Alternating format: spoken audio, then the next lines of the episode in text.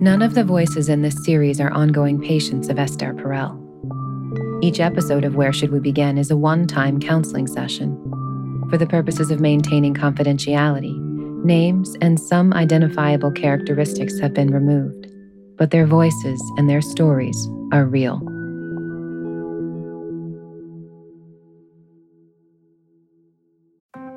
Support for Where Should We Begin comes from Solaray, a brand of supplements I use myself. Solaray has a new line of women's supplement called Her Life Stages, and it includes a powerful solution for postmenopause. Her Life Stages Postmenopause is a doctor formulated supplement to help you with lingering hot flashes, night sweats, mood, sleep, weight loss, and cognitive health. Visit solaray.com and use code ESTHER20 to save 20% on this and any stages formula. These statements have not been evaluated by the FDA, and this product is not intended to diagnose, treat, cure, or prevent any disease. This episode of Where Should We Begin is brought to you by Progressive. Most of you aren't just listening right now. You're driving, cleaning, even exercising. But what if you could be saving money by switching to Progressive? Drivers who save by switching save nearly $750 on average, and auto customers qualify for an average of seven discounts. Multitask right now. Get your quote today at progressive.com. Progressive Casualty Insurance Company and Affiliates. National average 12 month savings of $744 by new customers surveyed who saved with Progressive between June 2022 and May 2023. Potential savings will vary. Discounts not available in all states and situations.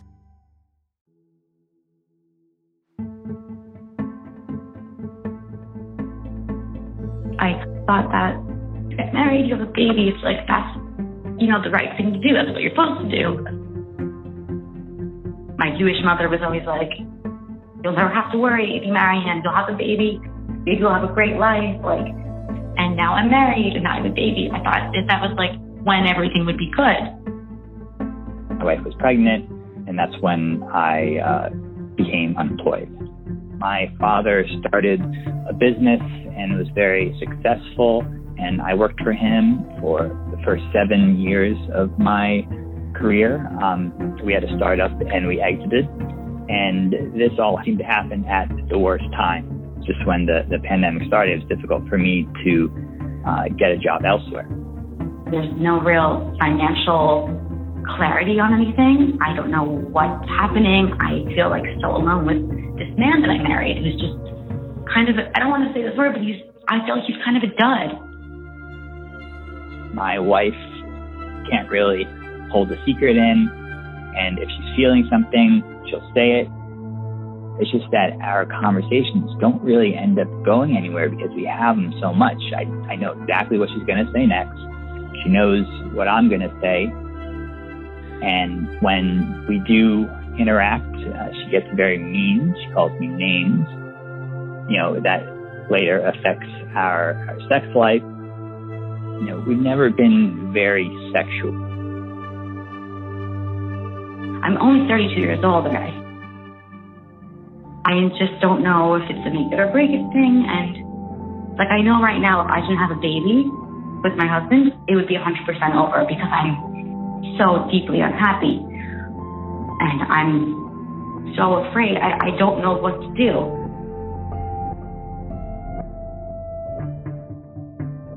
What I know about this couple is that they are in their early 30s. They are recently married. They have had a baby during this pandemic year who's almost a year old. They are at loggerheads. They each blame the other for their disillusionment. She has plummeted from the Olympian expectations that she had about marriage and family life, and he is no less disillusioned, but doesn't feel that he has any leg to stand on to make any demand at this moment. Tell me something. If this was a helpful conversation and you left here and you said, this really moved the needle, what would it be? What needs to happen? I don't know, maybe finding some middle ground or coming up with a plan. But yeah, I think I would find that helpful if you recommended what to do. Okay. So I have license to be more direct. Yes, I have I- license to help you be unstuck. Yeah. I can't do anything without you. So this is an us. I just want to know if it's broken. Like, should we like do we have to be separated? Is this is this going to work? I don't know if this is a situational thing or if we literally have I'm sorry, I don't want to be mean, but if this is the kind of thing where it's hopeless, you are better off as co-parents and moving on.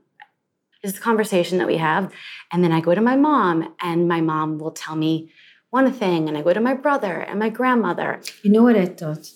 When I read your application, I thought that next to you, I probably should put another three chairs minimum So bad. It's so because you show up with a chorus. It's like every person I talk to. So basically, he rarely has a conversation with whom with you alone. He does, but then I go back and I tell everyone. Yeah, so he doesn't. Yeah. He doesn't. When he talks to you, he hears a cacophony.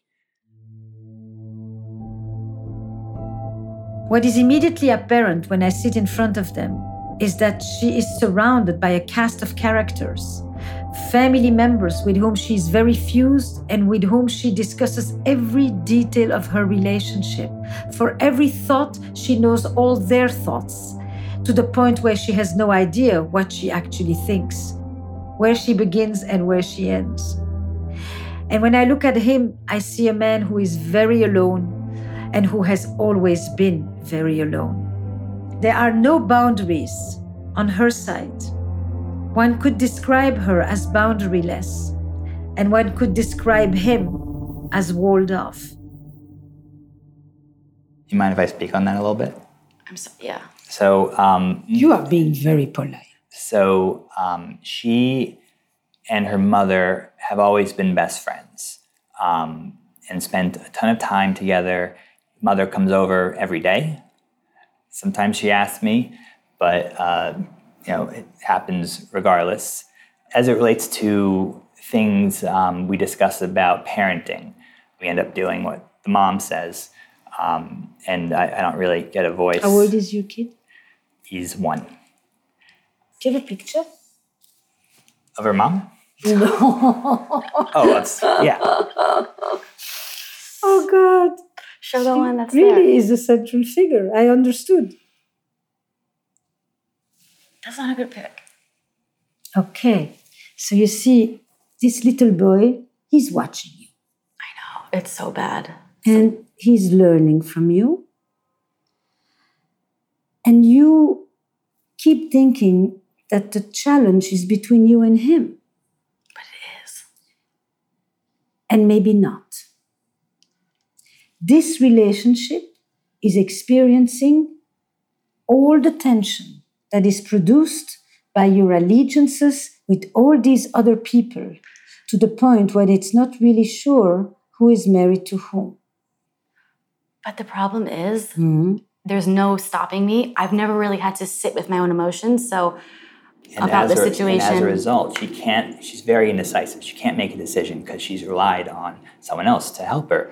Um, When it- she is very insecure because she relies on someone else to say you look skinny or, um, and so many things. Uh, you know, self-esteem. Uh, it's come down to the the codependent relationship. You know what's interesting? Every time one of you talks about the other, you wince. yes. So why do you continue? Continue what? Taking over and saying, let me describe you, because I can describe you better than you can describe yourself. because I felt that she would not uh, most accurately touch upon her relationship with her mother I know. on her own. Why didn't you wait and see first? That is a good point. But we've know? had this conversation before. And I know, and I'm trying to see if short. you're capable of having a different conversation. I, I, I have a sense of the stories that you both tell, and interestingly, when you wince, when it kind of feels like chalk on a blackboard, neither of you just says, "Maybe I should stop." It's intrusive. It belittles the other person. I hate to be, I hate if, I know this sounds mean, but sometimes when I hear him speak about my situation, I'm so shocked because I'm like, you're so out of touch with the actual problem that, or he'll simplify it in a way that's really belittling. Okay. And then okay, but you that's know why I'm what? like, I know, but you were doing the exact same thing. You were doing the exact same thing. And you have got to look at what you each do. You're experts on each other. But you're not owning your own parts. Let's make one little agreement here. Yeah. There's going to be a boundary, and each of you is going to talk for yourselves. It's a good idea. mhm. We've only been together 10 minutes in which he's able to speak to the fact that she's indecisive, that she is unable to have a conversation with him. And she talks about how he belittles her and how he simplifies everything. And the dynamic of attack and defense is quite immediately apparent. They are stuck in a very rigid cycle of blame and defense. Each one is so called expert on the shortcomings of the other. I understand now why he said that he knows what she's going to say and he she knows what he's going to say. There's no point in having a conversation because there is no conversation because each one is actually speaking for the other. I think there's a lack of respect because of the way that things have deteriorated the past few years. So, And I wish it wasn't like that. it it's not I wish. If you want to restore the respect, you have got to do it. But I feel like things have to change. That no, not would- things. Things is you and him and what you create together. but in my mind, I don't think he's acting in a way that would. Do your part. Start with you. I will tell you one of the interesting secrets of any couples therapy. Things change when you start to say what you are doing and how you are changing. As long as you each come in and you start to talk about what the other person is doing wrong and how they need to change, nothing will move. That's it. Hmm. But I think we have real problems, like a lack of complete intimacy for years. Um, one person not working for a long time, hiding money. And I mean, I work a full time job. I also freelance because I'm so in the dark about a financial situation around how we're going to raise a child. But somehow everything is getting paid for. I have no clue how. He is not working. And I'm petrified. I'm like, how are we going to make money? How are we going to be able, you know, my income isn't enough. I'm trying so hard to think of everything I can do so that he finds himself. I see how difficult it can be for him to think in her presence. But I'm also immediately aware of how desperate and frustrated she feels, how disillusioned, how far from all the beautiful things she thought her life would be. And here she finds herself saddled with responsibilities, wanting to do the best for everyone, fearing that she can't count on him. She is overwhelmed, while he may be flooded and feeling ineffective. And I will say, it's easy when one hears the shrill to dismiss the request and the longing because of the style in which it is expressed.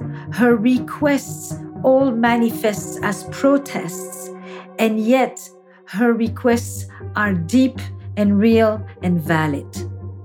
And it's also easy to think that her stress and her anxiety is internal and purely a manifestation of her personality rather than her, a manifestation of the relational system in which she's living. When five other people inhabit her internal life, the anxiety gets compounded. So perhaps I could give you a little background to my work situation. I know that you worked with your dad for about 10 years. I know that you sold the company. And I know that um, since then you have not um, found a new gig. Your career is one thing. And what is the financial situation between the two of you? Um, so I could be making anywhere. To, That's not what she's asking. She's asking about And- the trust funds that I don't know about. Okay, that's not the case. The the financial um, situation, which I have, I've I've collected all the papers. I've Besides the paperwork that you get, there's so many other trusts that your father has that he won't tell I'm you just about. asking a very I've- simple question. What do you live on? And do you have a shared sense of what you are living on and where it's coming from? So I've had trusts before. Um, I, I told her exactly how much uh, they they were for when I received them, and she I told her how much uh, savings we have. I've a Uh, uh, joint Hold on one checking account. because you're trying something and you are not listening to a word he's saying. because It's not true. You see, it's very interesting. Any, if you're not cringing and wincing, then when one of you talks, the other person shakes their head. The because the amount of money he's talking about, the thing you're missing is your father doesn't tell you the true finances because he doesn't want you to know because he thinks it's going to make him not have any ambition. So that's a huge problem. so And now we did the same thing on the other side. You don't trust. He's going to tell, so you bring in what you consider the missing pieces, like you did just before, just in case you wonder, because you're annoyed right now. And you don't like the fact that she just kind of dismisses what you say. But this was kind of the same thing in reverse. And I am sitting here and I'm, you know, you're punching and I'm like feeling the tension in my own belly.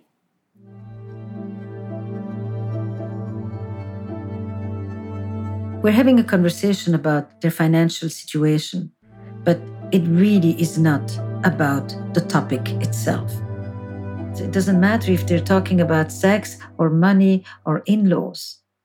What happens in this intense moment of dysregulation is that nobody is listening to anything the other person is saying. One person talks and the other person cringes in their seat, rolls their neck, shakes their head, their breath goes short. Their whole body is expressing the overwhelm, the inability to accept a different reality than their own. And each one is registering the other as creating deep distress inside of them and then not knowing what to do with it. And so it's impossible for each of them to say anything. The whole thing is one big escalation in a form of emotional sadism between the two of them.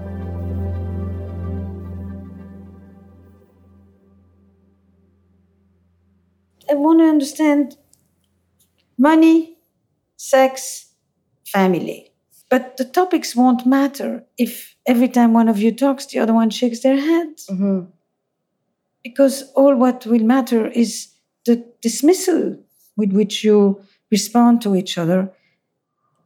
It's just hard for me because he speaks so slowly and I feel like he I'm so high energy. I always just want to Mhm. get the facts Well, across. what the fact I see is that when he talks, I'm so you mad. are shaking next to him so he can barely keep his straight, his mind straight. I know. I'm so angry. I I'm don't care so the angry. subject. Yes, but you don't know, you know, you collect, you collect. Anything else I could be angry about? because he knows every single thing about my finances. And I don't understand how we're fine because the numbers he tells me, they don't match up. If you want her to stop, you need to ask her. I'm sorry. I believe that that is. You know, you need to do it. May I stop you? Sure, I'm sorry. Not may don't I stop you. I know he's so beaten down from me. I feel horrible, but I'm also angry. Not may I stop you. What should I say? Just stop I want me. to describe my situation myself. Okay. And could you please make the effort of managing your impatience and give me a courtesy of explaining my own situation? All that. No, no, you don't borrow. You have to do it. Give me the courtesy of explaining my own situation. okay. Sorry. So uh, that It was se- good. You both. The goal at this moment is really not to help them talk about money or their financial situation. The goal is for them to develop some basic skills about regulating together so they don't escalate. When he feels usurped that she took over because she doesn't trust he can tell his own story and she can do a better job at it, and he wants to reclaim it, he has to take it kindly, respectfully, and assertively so he can draw the boundary of I own my story and I will tell it as I see it. And I ask that you make space for me to do so and hopefully can hear it. And then I will hear your reaction to it. So we start with very basic work around the boundaries, the delineation, the demarcation between the two of them. It goes so fast, each one cutting the other person off, I can barely keep it straight. And I start to experience the same dysregulation inside myself. I've been there before, and it's not a good place to be because I start to lose my therapeutic stance. I begin to act with them the way they act with each other. I'm inducted into the system.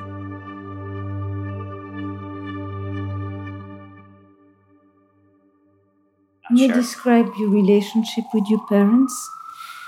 Um, my father, it's um, it's pretty tricky working with a family member, working for a family member. You know, and, you know, seeing him every day in the office, he's my boss. Um, at home, he's my father. Um, so That's a challenge. it is a big challenge. And for my brother, um, who is in that situation, that drove them apart. Your family is primarily four people? Uh, yeah. If there was a family photo, There was remarriage, divorce. Yeah, my father remarried and had a, a daughter. He had a daughter. His new wife. So your father and your mother divorced. Divorced, yes, I'm sorry, I forgot that. And your father remarried, and you have a stepsister. Um, yes, And how old were you when your parents separated? I was around 13. And how was that? It was um, a lot of change, um, also considering we were living in the suburbs, and um, after the divorce, we moved to the city. Um, so it was just a lot of change very quickly. I had to find new friends, um, deal with the two houses situation. So you were uprooted. Yeah, Can you? I I think it's important you talk about your father, your relationship with him, like like how cold and scary it is. so Can I stop you one sec? How That's a did good point. that? How did that feel? that was a good point. That was really nice. That was nice. Yes. I thought it was mean. No. No, that was. This would be helpful. I think it is helpful and it was passing it on to him. It felt caring. No, it didn't feel mean. What did you feel? I felt like I was being more respectful towards him. Okay. You were. You were. It Doesn't mean you don't have things you, you want to put an effort, but it, it felt more respectful, yes. And he felt it. I and would, he took it and he said, Yes, let me do that. Because I just want to emphasize when you do it in a different way and in a way that obviously leads to a different outcome. I don't want you to just see the places where you miss yeah. each other. That was just a nice micro moment. Yeah. In distressed relationships, the filters only keep the stuff that is negative. And so it's very important when they have a shift in the interaction that is kinder, more caring, more soft, more tender, to highlight it. Because sometimes it's such a wash that even they don't notice the difference. They're so used to the punches that their skin has become thick and they no longer feel the soft caresses. And this was a moment of a soft caress. Support for Where Should We Begin comes from Solaray. If you've been listening recently, you've heard me talk about a new line of women's supplement from Solaray, a brand I use myself. And what I like about Solaray is that their products are backed by science and they're made without any hormones or soy, so I know what I'm putting in my body. Their new line is called Her Life Stages, and among other things, it includes a powerful solution for postmenopause. Once we've hit menopause, we begin to experience different, unique health concerns. Hot flashes and night sweats can linger, your mood and sleep habits change, and your weight and cognitive health can be affected. Her Life Stages Postmenopause is a doctor formulated solution that provides support for all of this. This formula includes clinically backed ingredients that have been specifically studied for the postmenopause phase, ingredients like resveratrol and saffron. Visit solaray.com and use code Esther20 to save 20% on this and any other stages formula. These statements have not been evaluated by the FDA. The product is not intended to diagnose, treat, cure, or prevent any disease. Support for Where Should We Begin comes from Quince. Having a cluttered wardrobe can feel like a burden, especially if it's full of stuff that you don't even wear anymore. Wouldn't it be great to have a few well made, timeless pieces? Quince is a brand that offers a wide variety of luxury essentials for your wardrobe at reasonable prices, like 100% Mongolian cashmere sweaters, organic cotton sweaters, washable silk tops, and 14 karat gold jewelry, priced 50 to 80% less than similar brands. I've tried a few Quince items myself their soft and easy to wear Australian shearling slippers and Mongolian cashmere sweater have kept me warm all winter, and I can't wait to try some of their linen dresses for spring and summer. Indulge in affordable luxury. Go to quince.com slash Perel for free shipping on your order and 365-day returns. That's Q-U-I-N-C-E dot com slash Perel to get free shipping and 365-day returns quince.com slash Perel. Support for Where Should We Begin comes from Shopify. Not all businesses are the same, and businesses need different things at different stages. Shopify is the global commerce platform flexible enough to help your business sell at every stage of growth. Whether you're selling scented soap or offering outdoor outfits, Shopify can help you sell everywhere. From their all in one e commerce platform to their in person point of sale system, Shopify offers the flexibility to support your operations no matter where you're selling. Right now, it's easier to stress less and sell more with Shopify Magic, an AI powered helper created to give you a little boost.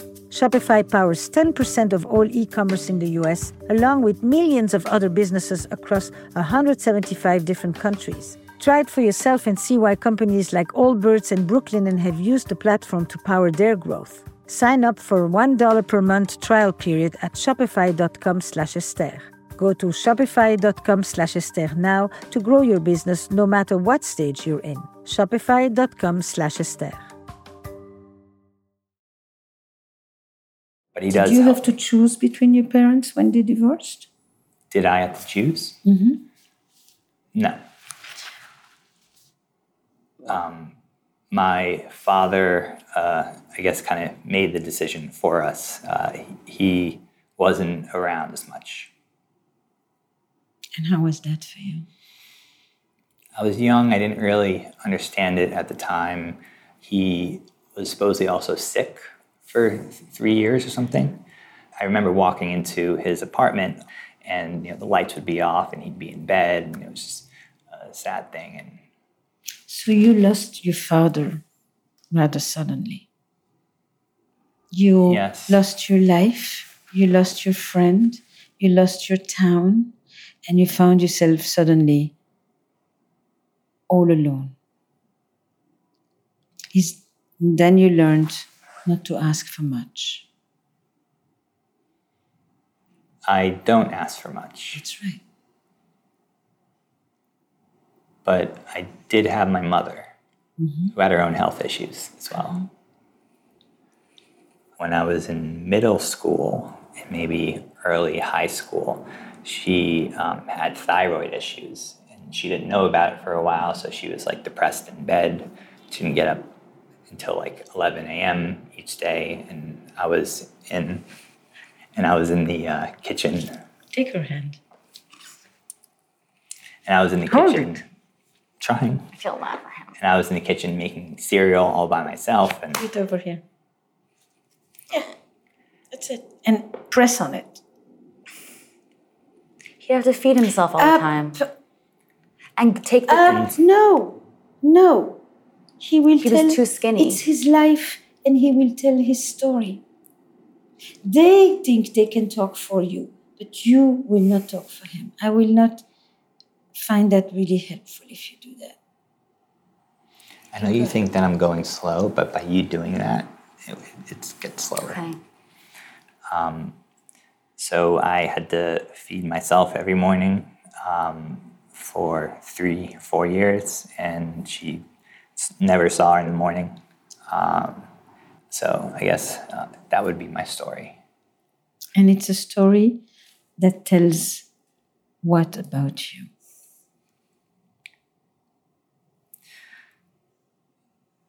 A story that I like to keep my emotions inside.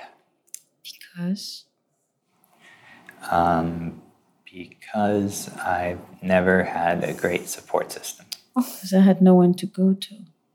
So sad. Mhm. I never had a chorus. You were really alone and too young to have to parent yourself. Yeah, you you needed parents. That's why you eat bagel bites all the time. He still eats hot pockets. I don't blame you. That's the thing. I feel bad. I know you do, but you need to give him the space right now. Sorry. It is a dynamic in which she is a constant pursuer and he is a withdrawer. He doesn't know to claim the space and she doesn't know how to give the space. And I'm going back and forth between her stepping back and allowing him to just tell the story of his own family. And with him, it's two things. On the one hand, it's a boundary by which he then claims his own story. And on the other hand, it's his holding her hand so that he can talk about how alone he was and felt without having to be alone in the moment. I know it looks like I am asking you about background, which I am, but I'm also learning where you learn to be the way you are. Mm-hmm.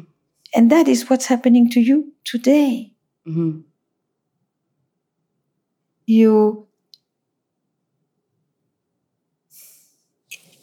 in fact chose in such an interesting way you chose someone who completely knows to reach out who completely can ask for help who never thinks her needs are irrelevant and who has a chorus of people and she chose someone who actually makes sure that her chorus remains on the orchestra seat while you get balcony. She'll complain about you being in the balcony, but in facto, oh, if you actually were as voiceful and, vo- and voluble as these people, it would be mayhem. A lot of people say that I calm her down. I make her not so anxious and not so nervous. Um, you can you can ground her. I try. Mm-hmm. but then there's negatives to that. There's. You won't know when things get better. If you continue to shake your head, even when he's doing exactly what you keep asking him to do. But what I want him to do is get a job and be functional and be independent and be interested in the world and curious and. I know. That's I what know. I want. I know. And do you think he doesn't? No, he does. It's been such a long time. If that was me, if I didn't have a job, I would freak out. I would be up all night and I would get one in two weeks. I don't understand the relaxed nature of things. And but if you steamroll him, you're going to get the person who is all shriveled up next to you. And you will think that it's because he is a shriveled up nincompoop. And you will not notice that you're steamrolling at the same time because you think that when he's quiet, he's relaxed. You explode, he implodes. There's nothing relaxed about that. And as I'm listening to this again myself, I realized that I was doing to her what I was telling her she was doing to him. And that's when I knew I'm inducted in the system. I am talking to them with the same tone as they talk to each other. This is where I felt that I had lost some of my therapeutic stance. That said, therapy is filled with surprises. Sometimes I think I've done the most beautiful intervention and it falls completely flat. And sometimes I cringe at my voice or at my tone or at my own interventions, thinking that was so not helpful. And then I find out that actually that landed exactly where it needed to land. And that is an unknown that every therapist lives with. But she is telling you that it's very challenging to be with you because she feels that all the energy in the house comes through her.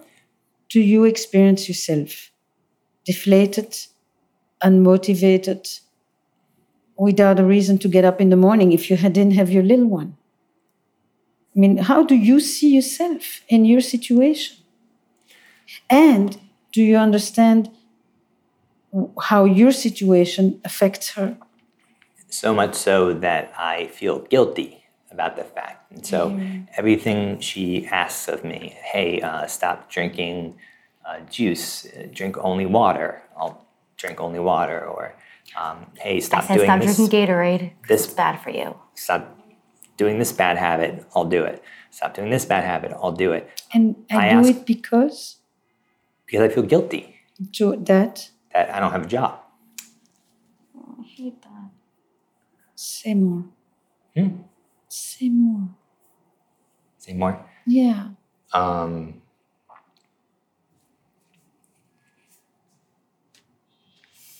well, I can say that all the things that I'm changing that she doesn't like in me, and uh, you know, occasionally I have asked her to do a few things that will help her become a better mother. That's not fair. And she has not been able to do them. Okay. But I'm a little concerned that what you just did is called kitchen sinking. What other dirty dishes can we pile up in the sink at the same time? We we're just talking about you and your feelings about yourself vis-a-vis work and also your feeling guilty toward her about how she has to crank it up because you are currently not working and unable to re- reassure her because your own dad doesn't seem to be able to reassure you. My father reassures me. Well, then why don't you reassure her? I do. I've heard her say four times right now that she worries about the rent. Why don't you answer? Your father said he'll pay her rent for six months. This is the sixth month. I can't afford the rent with my income. If I ask him to pay more, he'll pay more. But I don't want that. I want to be functional together. Well, That's a separate piece. I don't want your father to give us maybe money. We That's need a little a help until I get a job. piece. I just figure like, Do you understand? no, I never. It's like when you want to know that you will not be homeless and he tells you, We are wealthy people, we will have our rent paid. That is not the same as you're saying, but I want us to be able to pay our own bills. Those are two separate issues.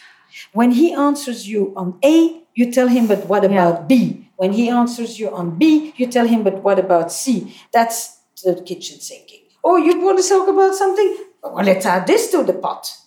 And if you pile up every dirty dish on top of each other, you will not solve a thing.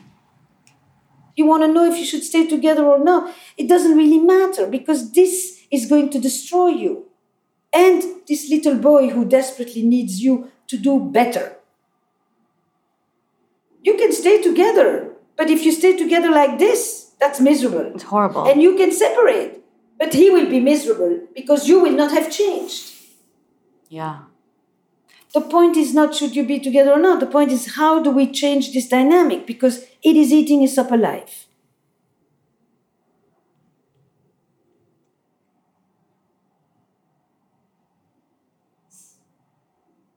And your experiences are completely valid, each of you, but you're blaming the other the whole time. Can you start actually from the place like what she did before was actually very beautiful? I feel for him when he tells me that he's struggling and you're struggling.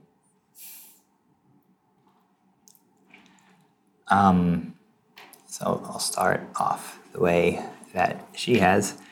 I feel for her because Or for her, you. I feel for you because you have so much anxiety. My anxiety is a symptom of the environment.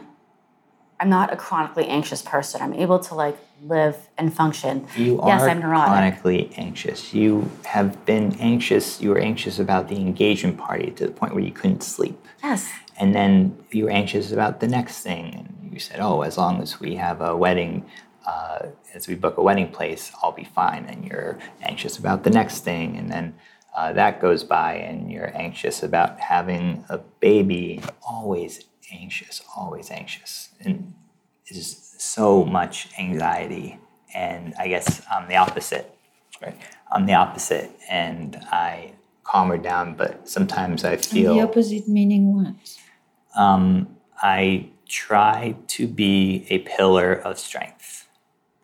So when she's uncertain, like she is about whether or not we'll get evicted and be homeless, um, I reassure her And you succeed? sometimes. No. Unless I see numbers on a sheet that account for how we can pay for the rent outside of just my income, because you know everything about me, my income. You know everything. I've given you everything. I recently stopped because I don't want to, in case something happens, I don't know. But you're going off again, both of you. Yeah, I don't, we're, It's very, very uh, entrenched. You know, you try and you start, and it looks like, oh, maybe he can actually cross the bridge for a moment and see what it's like. But no, it's a sense of just, I understand what you're saying. Rather than the reason you feel the way you do is because there's something wrong with you.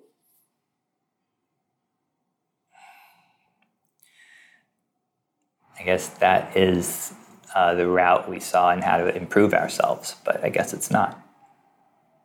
You're right.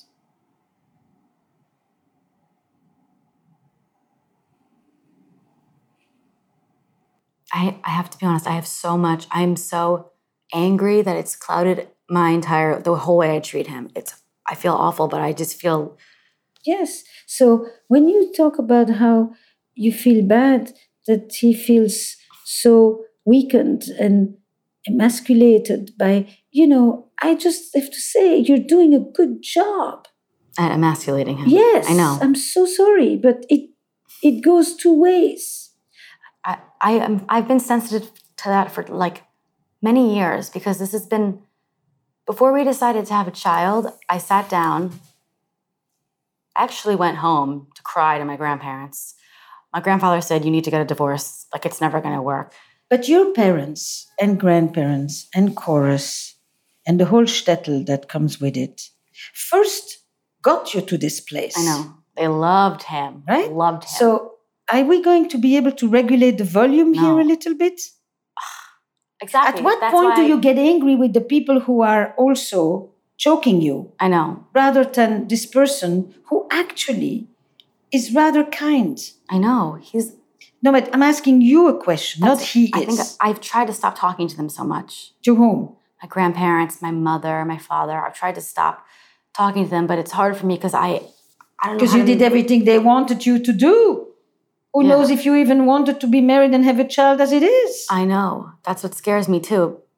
My whole life, it's been like, you're going to get married, you're going to have a child. And then the only sources of self esteem I ever got, I don't know if this is important, but when I was in high school, I was I was an actress slash model. So like I, I was scouted when I was like 13, and I would I feel like that messed me up with like male attention and stuff. Um, so it's like I don't have that now that I'm have a child and I'm married since he doesn't give me any validation, he never tries to be intimate with me or kiss me or hug me or touch me really for years. It's because I don't have that. You know what's going to happen, right? The I minute you go with the he never, you have lost him. You can talk to me up the wazoo, but you have lost him because when you say never, he's going to dig up the one time he tried. So But this is it. Torpedo. I think it's Ask for what you want.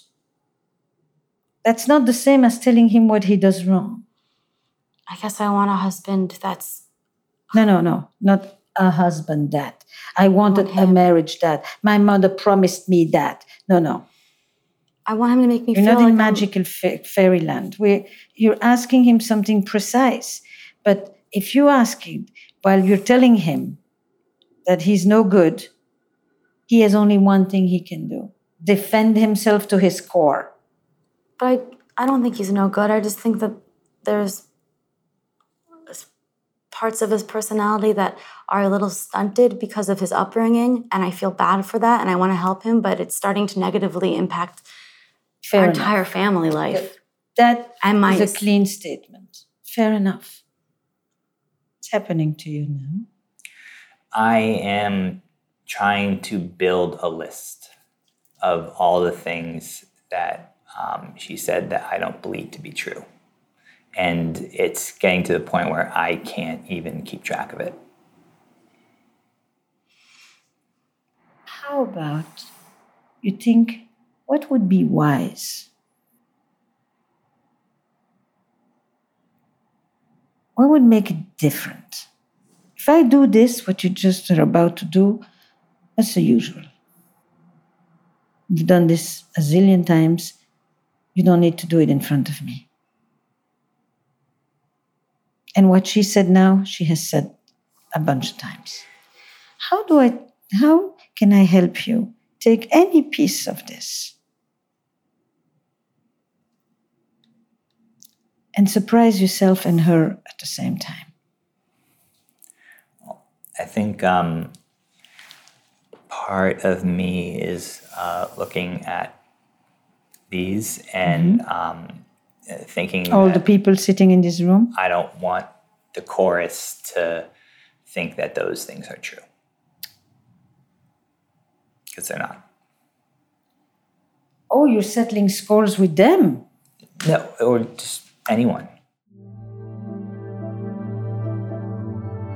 We're at a very interesting moment because while I'm sitting with two people in the room, we have not forgotten that there are a bunch of chairs of these invisible people who are constantly present in their relationship. And we enter the domain of shame. If they believe all these things about me, I cannot really look at them in the eyes. I can't keep my head up. And so he finds himself with the option to recoil and to go quiet and withdraw as he has learned to do throughout his childhood, or to become the businessman who can keep accurate records and he can really challenge the score and begin to dismantle every criticism, every inaccuracy, one by one. In both of these options, he will find himself defeated and alone.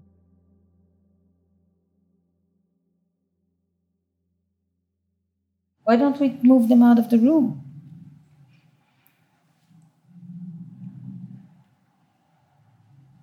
So you can actually have a conversation between the two of you.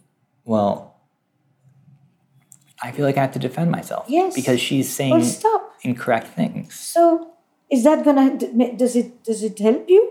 Do you get anywhere? I feel a little better, yeah. You do? Yeah. It's not. Seriously? He wants to set the record straight for those listening. He doesn't want to come across as Could you stop? sorry. But it's not true. What I can tell you, one of the things that is true is that you do this. Why would you want to be intimate? Exactly. You want him to want you, but you don't want him. I, I've always, it's always been like that though. I'm like, I need to feel normal. I'm let's have Yes, sex. yes, yes, and that- so that it looks good on the chart. That is true too. You're not interested in him. You just want him to be interested in you because that suits the way that you have seen yourself, and that, that's how things should be. He should want you. You should spew on him, but he should continue to want you, regardless of, because your gorgeous face is just enough. But Want because both of you desired. are basically settling scores with your self image. You're trying to settle score with your teenage self, and you're trying to set your score with your masculine self. And you're loyal to those. Meanwhile, your relationship will crumble. So you, you want Tell me to go back and defend myself? you feel. Don't give you. Don't tell her your scorecard. Well, I desire you. And um, it is upsetting that you don't. Make sure that you have her attention. Don't give her gold, I'm and embarrassed. she's not Um, I'm embarrassed because we never related to each other in this way. Like we're, we're like little kids Okay. together. Okay, we're doing fine. Keep calling going. me a boy again. Um, That was good. I desire you, and I'm a little upset that uh, someone has told you and you've put it into action that we, as we're working on our marriage, that you wouldn't want to be intimate. It's not. It's not that I don't want to be. It's that I think it's become. All right. Now you have a choice. You can bring in the freaking choir, or you can respond to the one most important thing he just told you. If you don't acknowledge it, you have just ruined. sunken. I think I'm so angry. I- No. Mm. No. That is rote. That's your easy default. Whatever he says, you're going to, I'm so angry, I'm so angry. And you will stay stuck and nothing will change. He didn't tell you to do anything. He just told you, I like you, I desire you. I don't think he means that he desires See, me. And that is going to sink. Like he doesn't trust that you're going to get to the right story, and you don't trust that what he says is true, and you don't trust an iota when, when you only trust each other when you say shit to each other. but maybe if he ever woke me up, like I've woken him up in the past mm-hmm. month trying to have sex with him, maybe I would feel like he did want me. But nothing that he says ever shows that he wants me in a sexual way. Then you can say, I don't feel it. I don't. That's not the same as saying, you're full of shit. I don't believe you. I was saying that. I don't believe that don't- you do desire me because if you desired me, you would do what I did to you, which I use as the one criteria to know that I desire you. Since when I wake you up in the middle of the night, it means I want you, and you don't wake me up in the middle of the night, then it means that whatever you say is not true.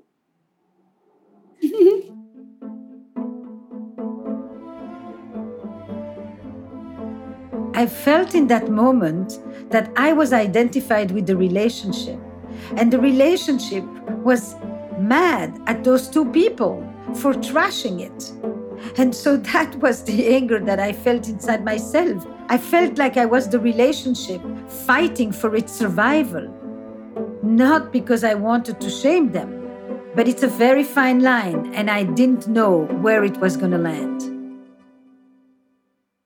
The thing is that you know nothing about his sexuality, and he doesn't know anything about yours. He tells me I'm prude all the time. He's like, You're so prude. All right, so this is more of you shitting on each other. You know, I don't really know. You're, you're a challenge, you know. I don't find my way in. So no respect left. That's when I think Yeah. marriage. And on occasion, you have had little moments. But even when I highlight those, you shit on the fact that I'm telling you you just did something nice. There is nothing else of the theme of today except for one word boundaries.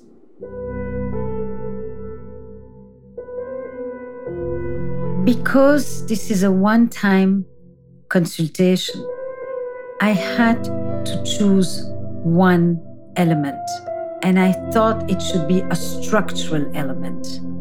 I could have gone in many different directions about the depth of emotion, about his trauma in childhood, about her experience of intrusion and being boundaryless. But I felt in that moment just stay structural and talk about the scaffolding and the boundaries between them and their families was probably the most concrete and manageable thing with which they could start. It maybe was less deep, but it was more solid.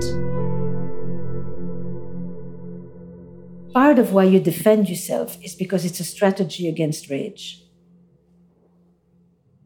You bring in your accounting book to settle the score because if you can hold on to what you consider the facts or what you call the truth, it actually is a way of suppressing your rage. I agree. Okay, we're getting somewhere. Now, the goal is not that you become a screaming match, but you can say, stop. No, enough. I will not. In fact, I will not enter into this score setting conversation because it's futile. And when she goes on and on and on, you come over and if you can, you hold her and you say, Don't do this. This will destroy us.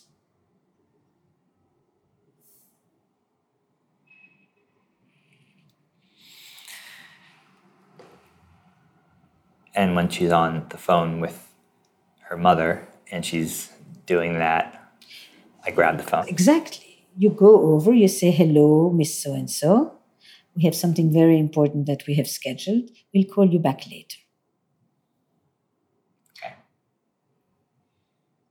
On your end, you're going to go talk to your mom and you're literally going to say, At this moment, in order to save my marriage, we need a little bit more space, you and I. My whole family, there's no boundaries. Okay. Well, I'll literally tell my dad about my sex life. I walk you know, around naked because If I'm you like, tell your "Eh." dad about your sex life, you will turn your husband into a brother. I know. Because I'll tell you one thing if your head is screwed up well on your shoulders, we do not want sex in the family.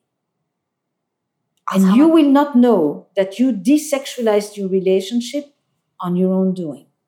Yeah. You I- will think that he, he isn't energetic enough, and that's why there is no sexual energy, rather than you have completely clipped his wings. Okay, you're totally right. I'm gonna stop.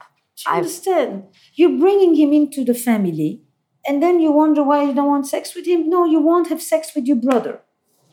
You know, you're bringing in 10 reasons that have nothing to do with actually what's happening here.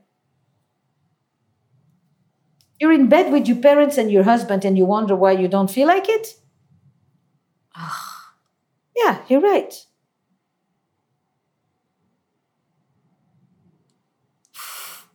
Get them out of the bed, then you'll notice that he may be your husband. Yeah, it's like I have no respect for the relationship because I poo on it all the time. I sh- overshare. A relationship needs a boundary. A house has a door. Rooms have walls. There is windows. There is curtains. Point. I think that you're going to go home.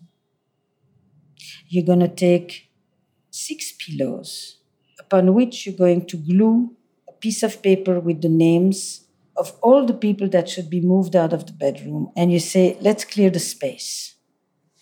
yeah. We got too many people here, and I'm not into group sex. then you're going to take those pillows, both of you, out, and you're going to go put them in another room. Then you're going to come back to the room, and then you're going to set an ambiance. You're going to create a space. You can make put music, you can clean the room, you can put candles, you can create a space that says this is not this is going to be a place that's dedicated to us. Yeah. The you know, a baby people in there. can have sex three times a week. If it's bad sex, it doesn't matter. This is not about frequency. This is about how much you can enjoy yourselves and each other together. The goal is not to have sex. The goal is to even have a boundary around you so that there is a couple that can be together because that's what you choose to do is be a couple with one person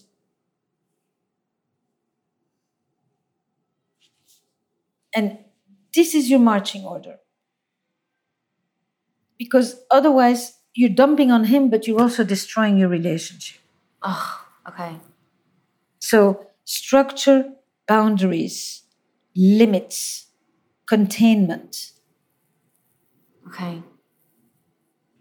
all right thank you very much Thank you so much.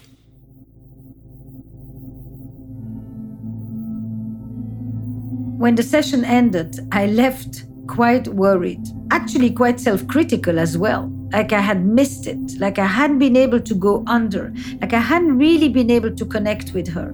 Like she wasn't listening, maybe was the reflection of the fact that she didn't really feel that I got her. That said, sometimes little light bulbs go off in a session that I may not even be aware of. I asked each of them to tell me their thoughts, their experience of the session, what happened afterwards, what they took away, and where they are now. After speaking to Esther, things got better with my husband and I. I'm not sure if this has to do with me starting to take antidepressants or if it had to do with the fact that we had someone completely unbiased listen to our story and tell us that we're not broken and that we can work through this. Having Esther give us directions on how to speak to one another, mostly focused on me looking past my husband's inability to gain employment and thus making me feel angry and resentful for working three jobs and how to be more respectful really helped. I've listened to it completely. My husband and I have not had one horrible screaming match since we spoke to Esther. The word divorce has not been mentioned at all. We also stopped involving my family in every single sex and relationship issue. I've not spoken to my mother once about our issues, so things between us feel more sacred. That was another thing Esther told us to do. My husband and I talk again, and he has opened up to me more because I am being nice. Esther got my husband to admit that he feels a little guilty because our situation, him not having a job, and I think that's made me feel weirdly vindicated. I am still worried sometimes about my husband not finding work, but Esther told my husband that when I am worried, he needs to make me not worried. That's helped a lot. It was extremely helpful speaking to Esther. I have not felt this great in many years. Thank you again. Hi, Esther. The uh, therapy session was really unlike any other that I've had. Uh, instead of just listening to us argue or you know keeping score, as you called it, you spoke about much more important things. And instead of staying neutral or being diplomatic, mo- like most people would have been, you told us what we really needed to hear and uh, gave some great advice. And thank you so much. I was deeply touched by both their notes because while I felt that I had fallen into the rhythms of their own relational patterns, In fact, they heard a lot. They listened and they put into action right away. And by putting it into action, they were able to counter the negative escalations and to create new patterns between them that are warmer and kinder and more loving and more erotic. And I was remembering her description about her Jewish family, and I thought at a Jewish wedding, the couple breaks the glass, and the glass is that symbol of the imperfections of life and of relationships. And the glass also says that we will work together to glue the pieces back together in an imperfect world. Esther Perel is the author of Mating in Captivity and the State of Affairs, and also the host of the podcast How's Work. To apply with your partner for a session for the podcast, or for show notes on each episode, go to whereshouldwebegin.estherperel.com. Where Should We Begin with Esther Perel is produced by Magnificent Noise for Gimlet and Esther Perel Productions. Our production staff includes Eric Nuzum, Eva Wolchover, Destry Sibley, Hiwote Getaneh, and Julia Natt. Recorded by Noriko Okabe, Kristin Mueller is our engineer. Original music and additional production by Paul Schneider. And the executive producers of Where Should We Begin are Esther Perel and Jesse Baker. We would also like to thank Lydia Polgreen, Colin Campbell, Clara Sankey, Ian Kerner, Alma, Courtney Hamilton, Nick Oxenhorn, and Jack Saul.